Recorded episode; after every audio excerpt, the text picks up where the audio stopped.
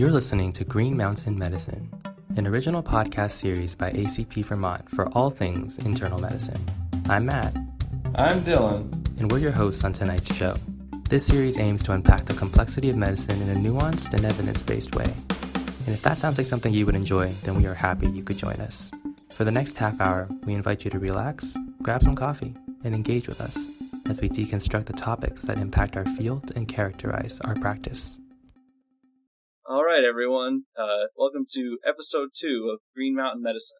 I'm Dylan Conduction. I'm Matt Tsai. And we're here with Dr. Mark Pasanen, who is a former ACP Vermont governor and the current uh, residency program director for the internal medicine program at UVM-MC.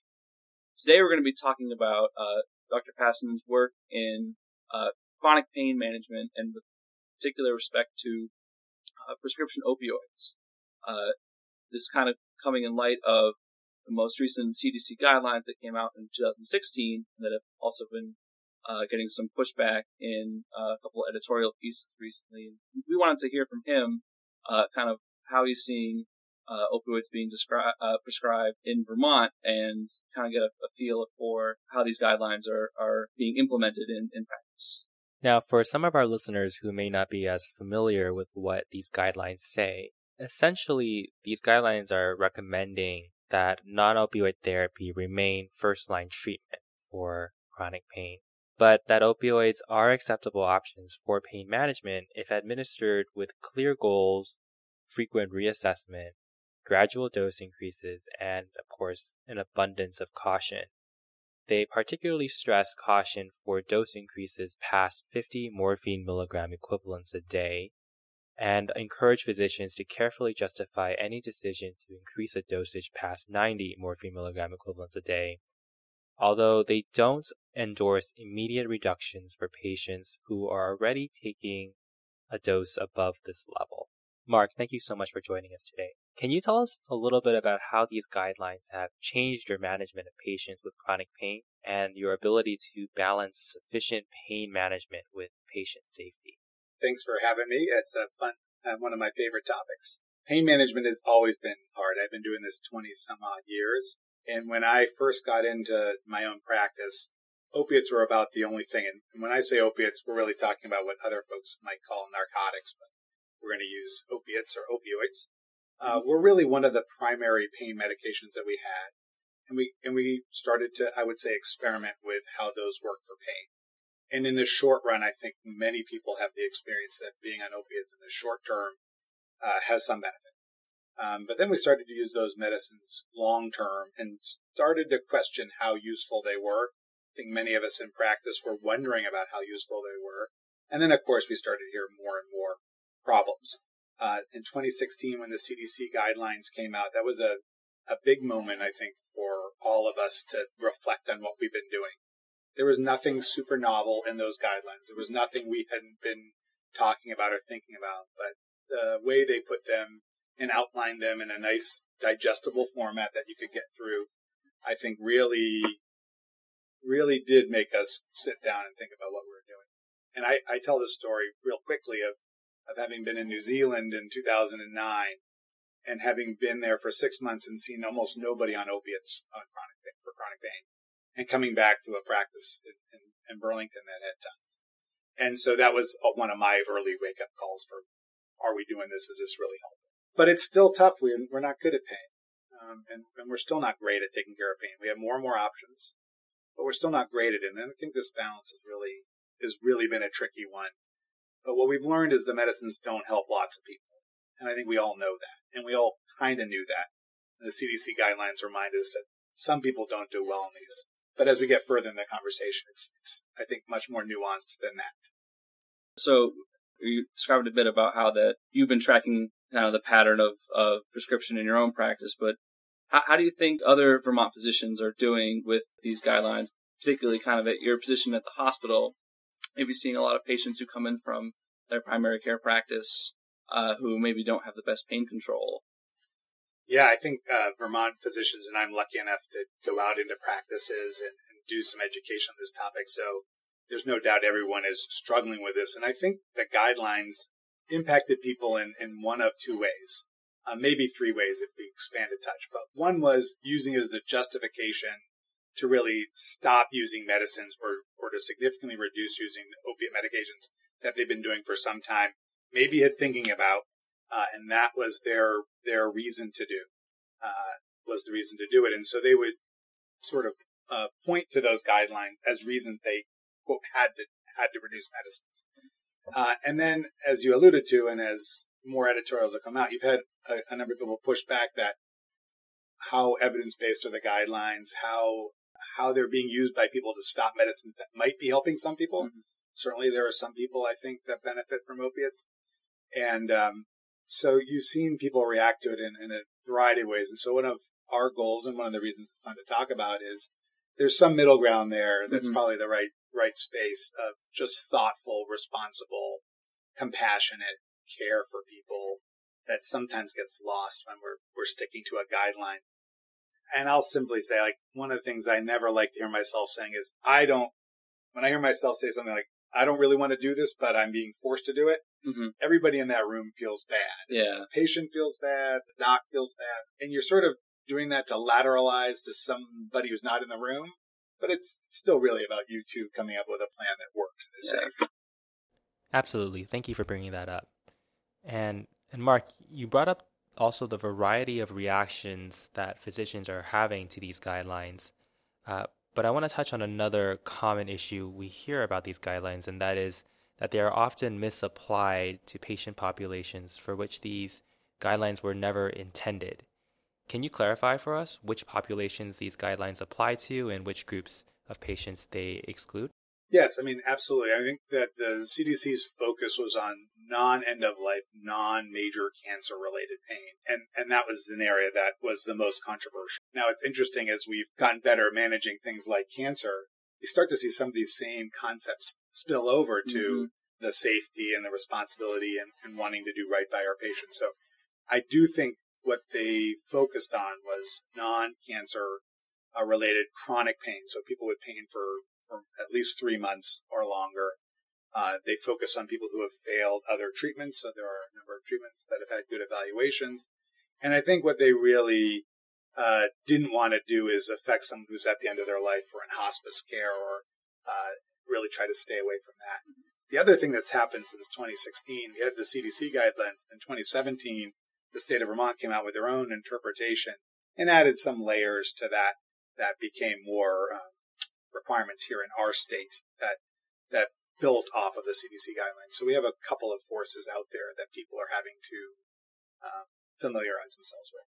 Well, it sounds like you know the guidelines were an attempt to provide some basic tenets that were digestible for, for practitioners to to follow when kind of dealing with this uh, complicated topic. But kind of like you mentioned, uh, there has been some questioning about how good is the evidence that these guidelines are based on, um, and of course, I mean we always see that there's more more need for the trials. And for something like this, I can imagine it's kind of hard to study, but we were wondering if you had any thoughts on kind of where's the next major research direction you need to go in, in this topic that will be most helpful for uh, providers going forward. Yeah, it's a great question. And I think that, um, first of all, I don't think you're going to see a ton of research done on the effectiveness of common opiates. You're not going to see people enrolling. The movement is the excitement of that is low. So we're mm-hmm. we're dealing with a lot of look backs at people who are on opiates or not opiates, and probably the best you can tell is uh, that there is some very minor improvement in pain in people on chronic opiates in some of the trials, and maybe very small improvements in function, but they're very small, and we can look at that same. You and I can look at the same information, and one say, "See, they help a little bit with pain," and another person say, that's not an important enough mm-hmm. difference to matter. So we're not going to get the definitive answer that says this is a good or bad thing. I don't think we're going to get that uh, in the foreseeable future. That's what we really need. Um, right. We have trials of a year adding opiates uh, to not opiates and seeing if they help pain.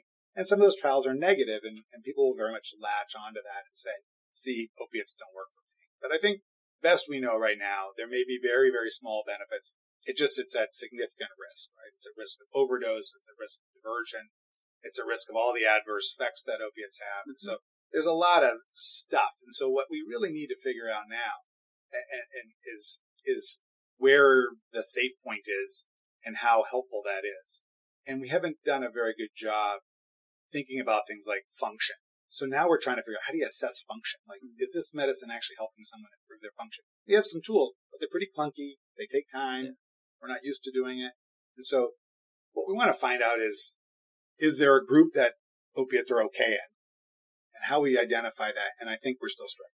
And that can often be such a subjective thing about, you know, one, one person's function versus another. And I guess that, that can, I can imagine that's pretty hard to standardize. Like, you know, if someone is, uh, you know, thinking that they want their pain controlled so that they can you know, get out in their garden versus the person who just wants it to go away while they, you know, relax in, in their chair and TV. That's, that's like, that's I don't know. It's such a wide spectrum. It's hard. It's hard to cover. No, yeah. for sure. Because yeah. it's analgesia, right? It's pain relief yeah. and function, and those are the two things.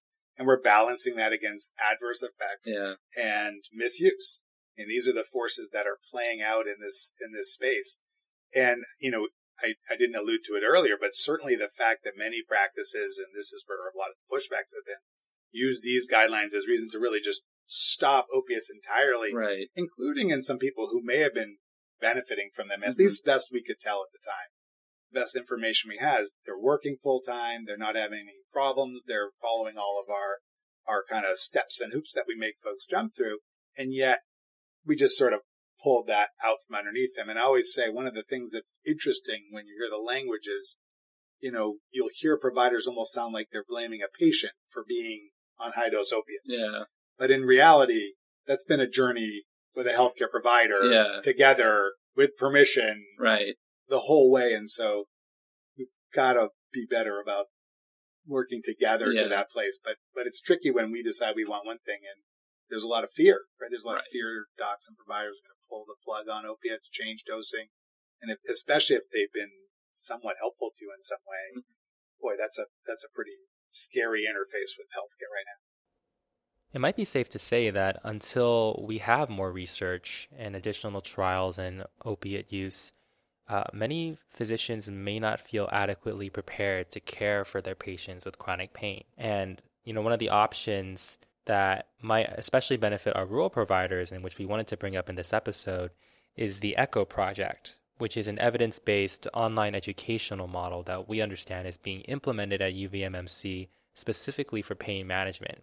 Can you tell us a little bit more about your role in this project, Mark, and uh, the project's goals? Yeah, this has been a real, uh, a really fun project because it merges care and education, which are two of my favorite things to put in together. So, Echo's a sim- super simple model, and when people hear about it, they kind of chuckle that it doesn't sound like rocket science. But the idea was started uh, years ago by a doc in New Mexico, uh, Sanjeev Arora, and he basically couldn't see all the patients with hepatitis C at that time a giant problem. And there was eight, ten month waiting lists. And he became very frustrated that there were treatments available to those folks, but he just, he couldn't see them all. And he had a very simple idea and he thought maybe I can teach primary care providers, nurse practitioners, PAs, docs in rural New Mexico to take care of hepatitis C. And I'm going to do it through a little bit of didactic kind of lecture type stuff and then just talking about a lot of cases and I'm going to expose them to the wide range of things. Instead of them seeing one case and trying to learn from their one case in their office, they would learn from 10, 15, 20 cases every week or two. So fast forward ahead a bunch of years, there's been a lot of interest in using the same model for pain because people really struggle with pain management. They struggle with the diagnostic workup. They struggle with treatments. They don't have time to jump into some of this stuff. And so a year and a half ago, we launched the first Echo for chronic pain here in Vermont and really brought in pain experts uh, uh, and all kinds of folks with different backgrounds and a big cadre of practices. And we just that's what we do. We we spent eight sessions talking about some of the basics about the rules, how you might taper someone if that's what you're doing, mm-hmm. how you might measure function, how you might interpret some of the testing for abuse, all that kind of stuff. And just talked about cases. And so we saw lots of different versions and lots of different experiences and we really tap into the expertise of our folks out in the community. It's really a it's really a crowdsourcing exercise yeah. in a lot of ways around how you might do this in your own community. And so we've been we've started that up again this year, um, and that's been really fun to do and well received, and has led us to now doing the next step of that, which is we're going into some practices and going into those places and doing some face to face as well, and getting a little deeper into the weeds than mm-hmm. we can do on on a, a telehealth kind of education system and really try to help practices deal with this really tricky problem that's causing angst, making Yeah. their job less fun, um, feeling like they're not helping or they're doing harm, things that really don't sit well at the end of the day. Do you think physicians are finding this new model to be effective? Yeah, I mean, so far it's a it's a hard right because the people who sign up are the ones who are most interested. I Mhm. think our our next big challenge when you think about where we go is how do you get to the folks who are resistant to having the conversation, Right. who are less interested. That's true for I think maybe everything in education. Yeah, but, yeah, but like that's who we need at the table, right? The folks who think, for instance, there should be no regulation or rule around this, or that will tell us we they think opiates should be over the counter, or that no one should ever get an opiate for any kind of pain. When people have very dramatic kind of falling on the side of an issue, Mhm. we see a lot of that, right? Yeah, In the world. in the world, yeah, Uh, it, it's in medicine as well. Yep. We, we want to get at like there's there's a middle ground here, and this is the place where doctoring is more fun. It's it's not an algorithm. You don't just dial up the CDC thing and, and check a bunch of boxes and then Right. you've done good care. It's so much more complicated than that. But it takes time. It takes emotional energy. Um, and so, you know, I think that so far so good. And then we're just trying to get out further and further to more and more people. And the hope is that kind of technology makes it really easy for the people who want to enter that, and enter that space. And it's pretty comfortable and you can, can kind of watch a little bit at Mhm. first and then it's a little bit like jumping into any of the social media things. You can watch a little bit and watch from afar and see how it sounds and see what you learn. And then time goes on and you're, now you're uh, throwing in your own thoughts or you're, now you're presenting a case or now you're going back to your office and talking about something you just learned. And that's, you know, this isn't going to flip overnight, right? Right. We're going yeah. to chip away at this for the next few years. Does the does the Echo project kind of have like a sustained plan for like the next couple of years, or you Yeah. kind of continue to to run the course? Yeah, like- so we tweak it, right? We get the Yeah. feedback from the first round. We've incorporated some more integrative providers because people have a lot of questions about the role of some of the other modalities. Because I think what a lot of people heard with the CDC guidelines is essentially what you shouldn't do, but not what you should do. yeah, yeah, you know, I mean, obviously it was you should be careful, but it was a lot of dose reduction or be modest, uh, careful. I, I will say I, I, I've never emphasized it enough. At no point did they tell you you should get everyone off medicines. It was really their stab at trying to get folks when they're starting to be more thoughtful. But, you know, long story short, it we just remind us just how risky being on high dose opiates is, how risky it is to be on opiates with some other medicines hmm um, you know, the more, the higher the risk, the more medicines, the higher the risk. So, you know, from that standpoint, I think that the, the Echo model has been, you know, a, a fun way to, to get at it. All right. So everything that we've talked about, uh, we were hoping that if uh, you could just summarize for us, if there was kind of like three key points that you'd want to give uh, as advice to the physicians who are treating patients with chronic pain, uh, what what would they be? Yeah. So the first is I think that that's, and these, none of them are, are not obvious things, I think, but sometimes Sure. you just have to say these things out loud. Yep. One is this is a partnership, right? And, and, and you're, you're doing these things together. Um, we've got to be very careful that it's not docs doing things to the patient, either around the prescribing of medicines or not. And so you're doing those things together. Um, my second point is that you really do have to work in that space when you're working together around analgesia and, and function. Mhm. And that's hard because, you know, we have one through 10 pain scales. We have smiley faces. We have functional Yeah. assessments. But the bottom line is there's some part of you. And when we go into practices, there are a lot of folks who are not sure the medicines are benefiting them. So they're, it's not a, it's not a good, a good feeling. So I think you've got to get at function and analgesia and feel good about it. And the third thing is if you're going to make changes, you make, you make changes relatively slow in this. There's something, uh, red flag that's going off. So if someone's getting urine testing, there's no medicines in their urine or you're getting police reports. I mean, there are some very easy ones where it's like, this is clearly not a good idea. But if we're going to try to reduce the amount of opiates, and I think that's a valid thing to try in people on really high dose opiates, I think we know some of those folks are probably having more harm from the medicines and more risk than they are getting benefit. You got to do that real slow or you lose that me and you doing it together thing. And so I've been surprised. I think we all think everyone's going to say, no, I don't want to do that.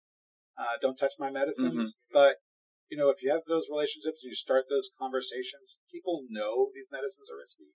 They know it's not a slam dunk that they're helpful. A lot of these people aren't doing awesome on the medicines and they kind of know that, Yeah. but they don't, they, all they can imagine is that they'll be worse without the medicine. So getting to that space that's, you know, it might be making your pain fibers function differently and it might be making you hurt in ways you didn't used to hurt is is still new and is a tough sell but best done if you can do that together Great advice. Yeah.